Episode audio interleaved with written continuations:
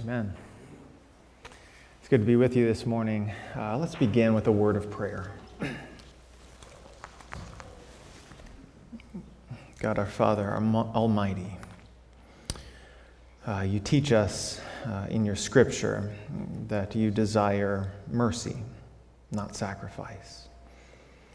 Jesus calls upon us this morning to think on this, to study this, to figure out what this means. And God, um, by the end of uh, this time together, I pray that each and every one of us uh, determines this for our own lives. Because what it means for me to be merciful is going to be slightly different than what it means for somebody else in this congregation. And Lord, your word is a word on target. And it's a word to each and every person in here this morning if they have ears to hear. Give us ears to hear. In Christ's name we pray. Amen. Uh, this morning we're reading from uh, Matthew chapter 9, uh, verses 9 through 13. This is the primary text I want to look at. Uh, there's really two stories in here. There's the first one, it's super quick, it's one verse, and it's uh, Jesus coming along to a tax booth, and there's Matthew, and he calls him out and he says, Follow me. And Matthew says, Okay. And that seems to be it. And then uh, it's followed up by a second uh, story, and, and we're going to start with the second one, and we'll come back to the first. The second one starts in verse 10, and we'll read a little bit together here. Uh, it goes like this As Jesus reclined at table in the house, Behold, many tax collectors and sinners came and were reclining with Jesus and his disciples. Uh, just very quickly here, uh, as uh, Laura said, a tax collector in these days, especially uh, for Jews, uh, were looked down upon, uh, whether it was because they were shady dealers, whether they cheated people, but perhaps more importantly, because they were in league with Rome right? So Rome is the oppressor, and these presumably Jews uh, were collecting taxes that were then sent off to Caesar, right, and to Rome. And you might imagine uh, people uh, felt like these tax collectors were sellouts, right? Selling out their own people. And then this sinners bit. Uh, I mean, sinners is such a broad category, is it not, right? Uh, here, I mean, it probably means all those things that you think it means, um, but it might mean one more thing that you don't think it means. It, it might actually mean uh, a non Jew, a Roman, or you know, just somebody who is not of Jewish heritage. Somebody who's specifically not keeping the law is important because Jesus is now eating with people who are not keeping the law, perhaps non Jews uh, or, or, perhaps Romans, uh, and uh, these tax collectors who are living in some sort of sin, uh, according to uh, certainly the people of this day and age. Apologies to the IRS uh, folks in the room this morning. I'll move on. Uh, verse 11 continues uh, And when the Pharisees saw this, they said to his disciples, Why does your teacher eat with tax collectors and sinners?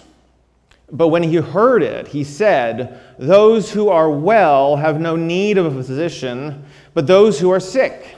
Go and learn what this means. I desire mercy and not sacrifice.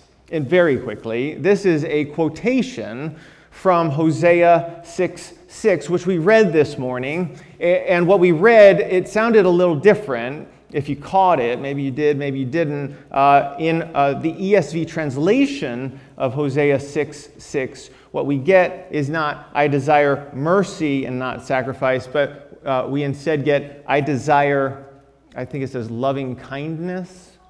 The word here is, is chesed. Yeah, Thanks. Uh, steadfast love, thank you. Steadfast love is the way it gets translated. Uh, loving kindness would have worked as well. But the idea is this is that Jesus is here quoting, and there's a collective, uh, like, point. Uh, th- there's all of these ways of being that we're supposed to inhabit as somebody who is a member of the kingdom of God, who is uh, somebody who is trying to follow Christ. Uh, however, you wish to put it, if you have been uh, transformed by the redeeming power of Christ, then we are supposed to have, well, as Paul puts it, uh, the Holy Spirit, and therefore exhibit the fruits of the Spirit right? Whether that's mercy or love or any of the others, right? And so Jesus happens to pounce on this idea of mercy. I said it was going to be quick. It wasn't quick. Uh, Go and learn what this means, he says in verse 13. I desire mercy and not sacrifice, for I came not to call the righteous, but the sinners. I came not to call the righteous, but the sinners. Um, it's worth starting with what's the real problem here? That is, what is the real problem that the Pharisees seem to have with Jesus in this moment? And there's, there's two that I could think of. One that looks kind of like the problem if you're not thinking about it in their terms, and then the other that is the actual problem. The one that kind of looks like the problem uh, is, uh, is uh, what I'm going to call the bad company ruins good morals problem, right? Jesus is hanging out with bad company, and if you hang out with, ba- this, by the way, is a quote uh, from the New Testament as well. Uh, if Jesus is hanging out with bad company, well, then he will, over time, become, uh, his morals will become ruined, or his disciples the same thing. Uh, and maybe this is what the Pharisees have in mind. Why would Jesus hang out with these people who are going to corrupt him over time? I don't actually think this is the real problem the Pharisees have uh, with Jesus hanging out with the tax collectors and sinners. I think it's this other problem. And the other problem is is, uh, frankly, it's, it's a little deeper because it gets at the heart of what the religion is. And you see, they believe that Jesus, by doing this, is breaking the rules of their religion. And you might even say he's breaking the rules of the Bible. And the Bible encourages the Jews to, to stay away from and certainly not eat with people who are in an unclean state. And here, if you imagine Jesus uh, sitting around a table, probably uh, on a floor, uh, and, and, there's tons of food uh, on this. It's not COVID safe at all. And, uh, and, and there's lots of mixing and sharing and touching. And, and so you're eating food after somebody else eats some food, and, and, and everything is mixed together. And so if somebody at this table is unclean, right? I mean, we're all very used to this right now, actually. Uh, this, this feels more appropriate than I thought it would. Uh, then, then you might become unclean too. This is how the logic goes. And so the Jews uh, of his day and age say, Jesus, we thought you were supposed to be a rabbi, a teacher, and you even have these disciples, these followers, and here you're teaching your disciples to do all of the wrong things, and you're breaking the rules, the rules of the Bible, even. And so, in this moment, I do think that Jesus takes an opportunity to teach us how to read Scripture well and to how, how to uh, live our religion out well. And he quotes, as we've already said, from Hosea 6 6, and I'll just read it very quickly. For I desire steadfast love, or as Jesus says, I desire mercy and not sacrifice. And Hosea 6 6 goes on and he says, I desire the knowledge of God rather than burnt offerings. In the context of what's happening in, in Hosea, and frankly, Jesus could have quoted from any number of other prophets all, uh, not all, probably half of the prophets out there say something very similar, very critical of the sacrificial system, right? Which is at the heart and the center uh, of, of the Jewish religion at this point in history, the sacrificial system. And uh, what they say is God doesn't want your sacrifices. That's, that's not the end goal. You've stopped short of the end goal. And as Hosea puts it, the end goal was that you would be somebody who becomes loving or somebody who is merciful. That's where the end goal was.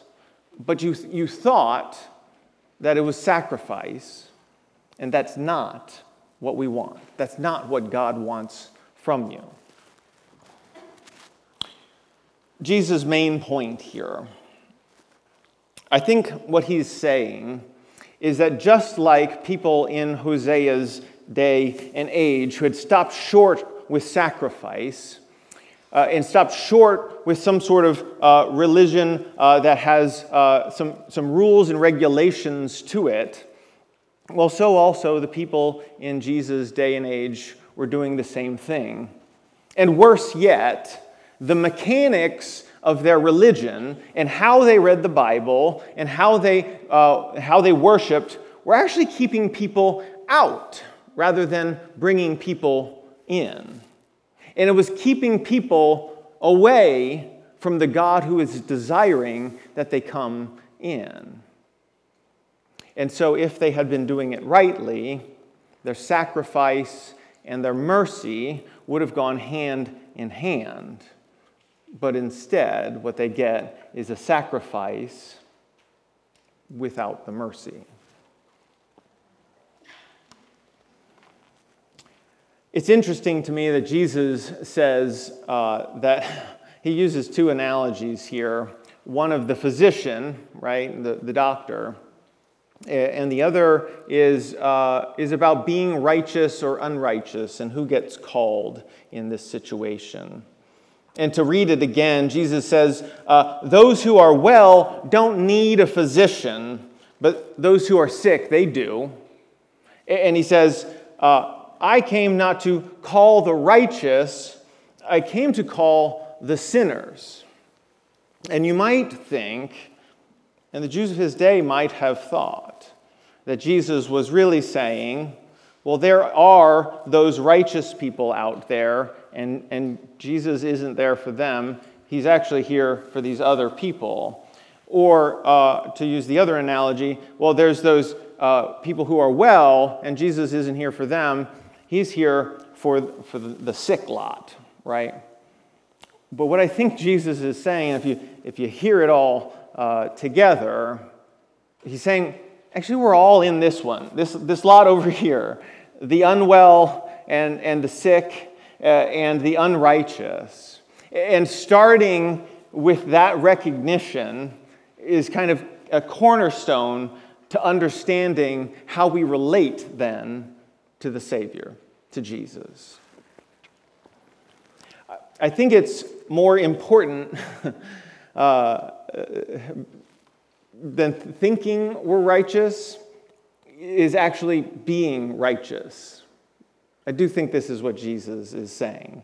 He says, I know that you, you think your sacrifices at the temple make you righteous, and I know that your religious practices make you think you're well, but I know that you, you are not. Because if you were righteous, and if you were well, well, then you would be people of mercy. This is essentially what he's saying. You would be people of compassion if you were well, if you were righteous. You would be people of love. You would be transformed. That's who you'd be. Paul pretty much says the exact same thing in 1 Corinthians 13. It's the love passage, probably my favorite passage in all of Scripture. And he says this uh, at his most poetic. Uh, it's, it, it's, it's, it's brilliant, frankly. He starts in verse 1 and he says, uh, If I speak in the tongues of men and of angels, right? And if, you've got, if we have any Pentecostals in the room, uh, I could hear the Pentecostals saying, Yes, speaking in the, the, the angelic tongue is so important, right? learning to, to, uh, to speak that, uh, the, the tongues. Uh, this is, this is mission critical. And if you do that, well, then we know, then we know you are filled with the Holy Spirit. But Paul kind of says something a little different because he goes on. He says, If you speak in the tongues of men and angels, but you don't have love, if you're not a merciful person, I am just a noisy gong and a clanging cymbal. You're just making a bunch of noise, is what he's saying, right? You haven't been transformed. You're not a person of love. And then he goes on in verse 2 if I have prophetic powers. And then I could see somebody, like a, a televangelist or something, say, uh, saying, Yeah, that's the one. Like, if we know that our, uh, our leader has these prophetic powers and, and is capable of doing all these things, well, then he's definitely filled with the Holy Spirit. And then Paul keeps talking. And he says, If I have prophetic powers and I understand all the mysteries and all the knowledge, and you might point to some college professors out there at, uh, who, who have all the knowledge, right? But I have, eh, oh, and if I have, if I have all of the faith in the world, eh, eh, so as to remove mountains, and that one sounds like really important. I have all the faith in the world. I, I can move mountains with my faith, Paul says. If I have all of those things, but I don't have love, then I'm nothing. And again, Paul is pointing to what Jesus is pointing to, right? He's saying mission critical is you becoming a person who is filled with love, with mercy, and those fruits of the Spirit. If you're not those things, then what are we doing here? It's all noises, it's all just knowledge, it's all puffed up we are nothing. In verse 3, this is the last, last one, and here he hits the liberals and he says, If I give all my money away, right, and I, and I give it to uh, these, these needy uh, charities out there, right? He's like, That's good, isn't it? It, it certainly is, actually. It's wonderful. But he says, If I don't have love with that, then I gain nothing. I gain nothing.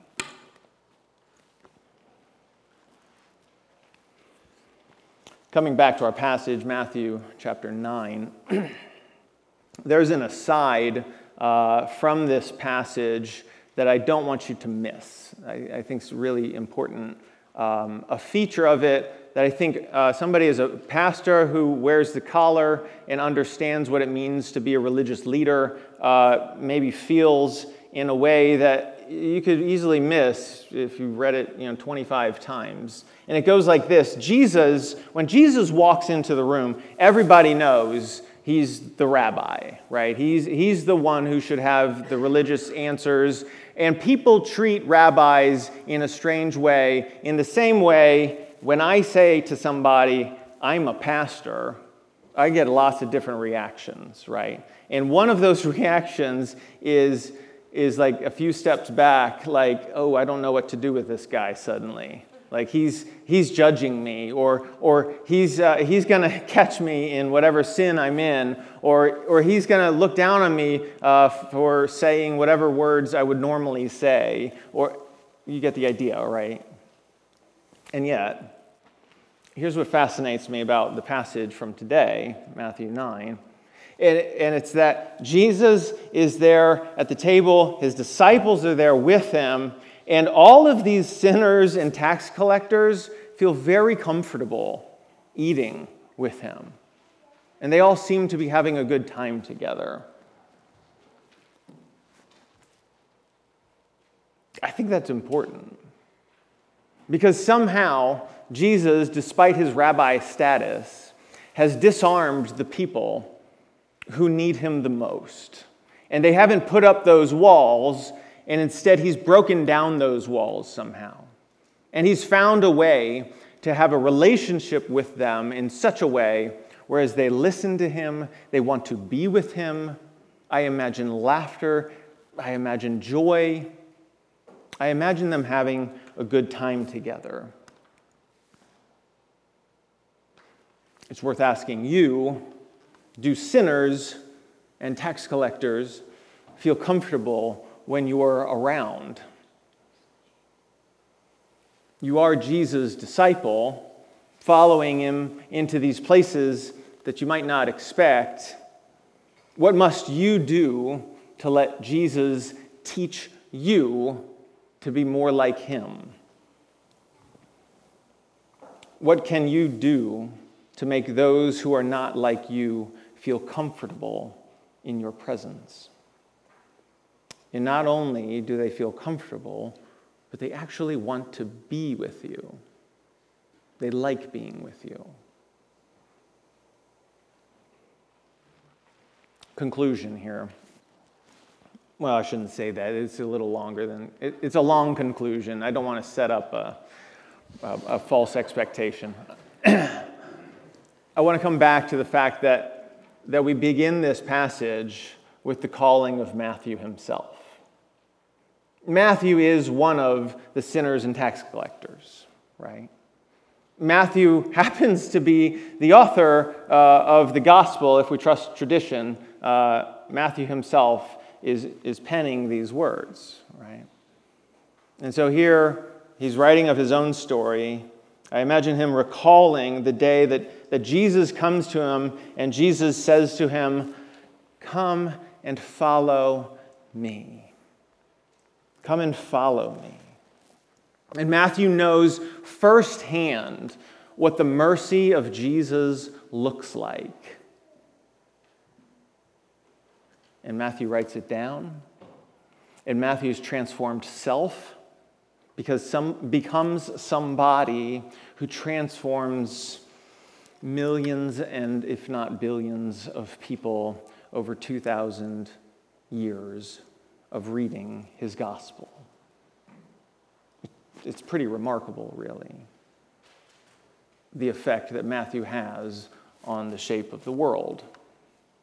All because Jesus demonstrated mercy and love to a man who was a sinner and tax collector.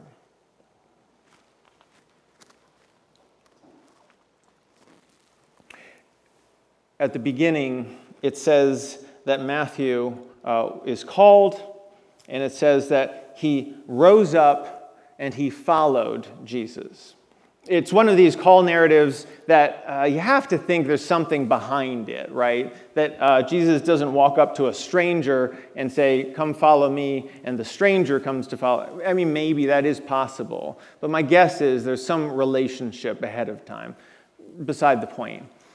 The point is this the, the language here that says he rose up and followed him, it's a strange word that Matthew himself chooses to use here for rising up. Because it, uh, in English, it just sounds like, well, he was st- sitting, he, he stood up, and he, he started walking. But the word is actually the, the word that is usually used for resurrection. Anastasia, if you know this name, it, it means resurrection. To rise up, to, to be resurrected. And I think this is exactly actually what's happening in this story. We get Matthew, who's living in sin, who is, is somebody who is broken, somebody who is uh, in need of this physician, somebody who is unrighteous. And Jesus comes to him and he calls the sinner, right? Just like Jesus says and he, he heals the sinner, and the sinner becomes resurrected. He becomes somebody who is indeed whole. What this might have to do with us is that, well, I was reading a, a book this week uh, on leadership, and the author said what I, what, is it's like the simplest thing ever, but sometimes simple is really good. I, I try to remind myself of that routinely. Simple is good. Simple is good. And in this case, it's something I've heard and you've heard thousands of times. And for some reason, when I read it this time, I, just, I was like stopped in my tracks and I, and I just had to read it a few times. And I had to ask myself, do I do this? Is this who I am? And, it went something like this paraphrase here. And he says, We live in a world where we are encouraged to think about uh, every decision in terms of how this decision is going to affect me, right? How it affects me. And in doing so, I live for myself. But what if we didn't? What if we chose to live for humankind, right? I think this is actually connected to what Jesus is doing here, in that by calling us to a place of love and calling us to a place of mercy, our eyes stop looking this way and start looking out that way. And we begin to ask the question who needs me right now? Who needs, more importantly, Jesus right now? Who needs that great physician in his life, in her life? How can I shine the light of Jesus into these dark places? How can I simply help? In a moment, we're going to take communion. And as we do, uh, it's worth reminding ourselves that Matthew, our author, uh, the person who's the main character of our narrative, uh, was there that day in the upper room the night before Jesus was crucified. And Matthew knows just how deep Jesus' mercy runs. And I think it's worth saying that even though Jesus quotes and says, I desire mercy, not sacrifice, what Jesus does on the cross is he pulls these two things back together mercy and sacrifice, which is where they were always supposed to be anyway. He demonstrates mercy through his own sacrifice of himself. And there's a way in which Jesus does this that is not something we can repeat or imitate. It's a mercy that we all desperately need at our core level. We need that mercy. But there is this other way in which Jesus is calling us to to be like him and to demonstrate mercy and to sacrifice our own lives on behalf of the kingdom, on behalf of Christ, and on behalf of the world. And so today, as we take communion, I want us to be thinking about those two things. And as we hold that cup in our hand that symbolizes Jesus' body and blood, and the sacrifice that Christ made, and the mercy he showed the world, it should change us. We should be people who are changed by the blood and body of Christ into people who are also merciful and loving like Christ. Let's pray together. God, as we prepare to take uh, communion, we come and we ask, uh, well, first for forgiveness. Lord, we lay at the altar all the sins that need to be taken away, all of our own failings. We recognize that we are not in the lot of the righteous or in the lot of those who are well, but we are the unrighteous and we are the sick in need of the great physician. And God, we are so grateful to have one. And we come this morning taking uh, the bread and the cup and reminding ourselves of just how merciful you are, to what great lengths you go to to demonstrate that mercy. I pray this in the name of Jesus Christ, our Lord and Savior. Amen. Let's take a couple minutes to prepare our hearts uh, for communion. Uh, the band will play a little bit.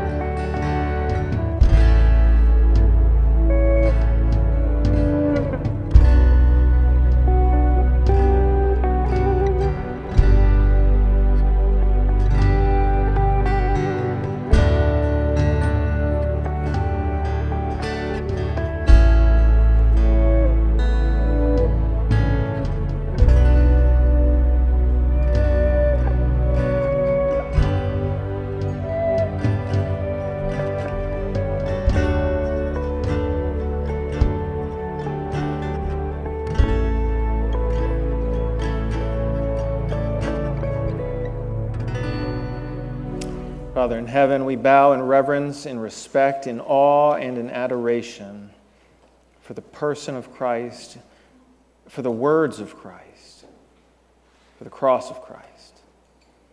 Lord, fill us with your Holy Spirit afresh this morning. We pray that our worship will bring true honor to you, Father, Son, and Holy Spirit, and genuine consolation to our souls. We pray this in Jesus' holy name. Amen. If you'll take the bread, I'll read the words that Paul writes about that night when Jesus uh, told his disciples what sort of covenant he was making. He says, I received from the Lord what I also delivered to you that the Lord Jesus, on the night when he was betrayed, he took bread. And when he had given thanks, he broke it, and he said, This is my body, which is for you. Do this in remembrance of me. And in this little wafer, we find the mercy of Christ, the body of Christ broken for you.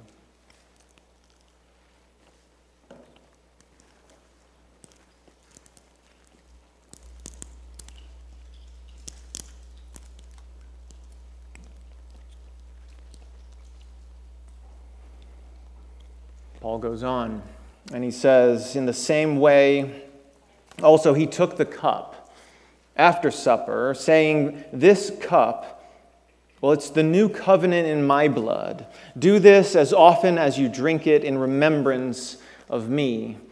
And when he did, he demonstrated the depths of the love that God has for each and every one of us. The blood of Christ shed for you.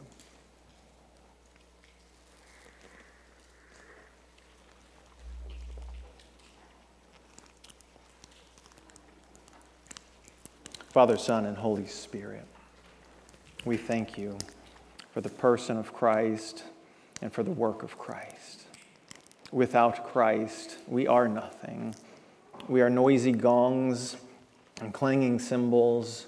But in Christ, through Christ, and through the Holy Spirit, Lord, may you transform us into people of mercy and people of love, through whom people can see the mercy and love of God. We pray this in your Son's holy name. Amen. We have one more song to sing. Let's stand together.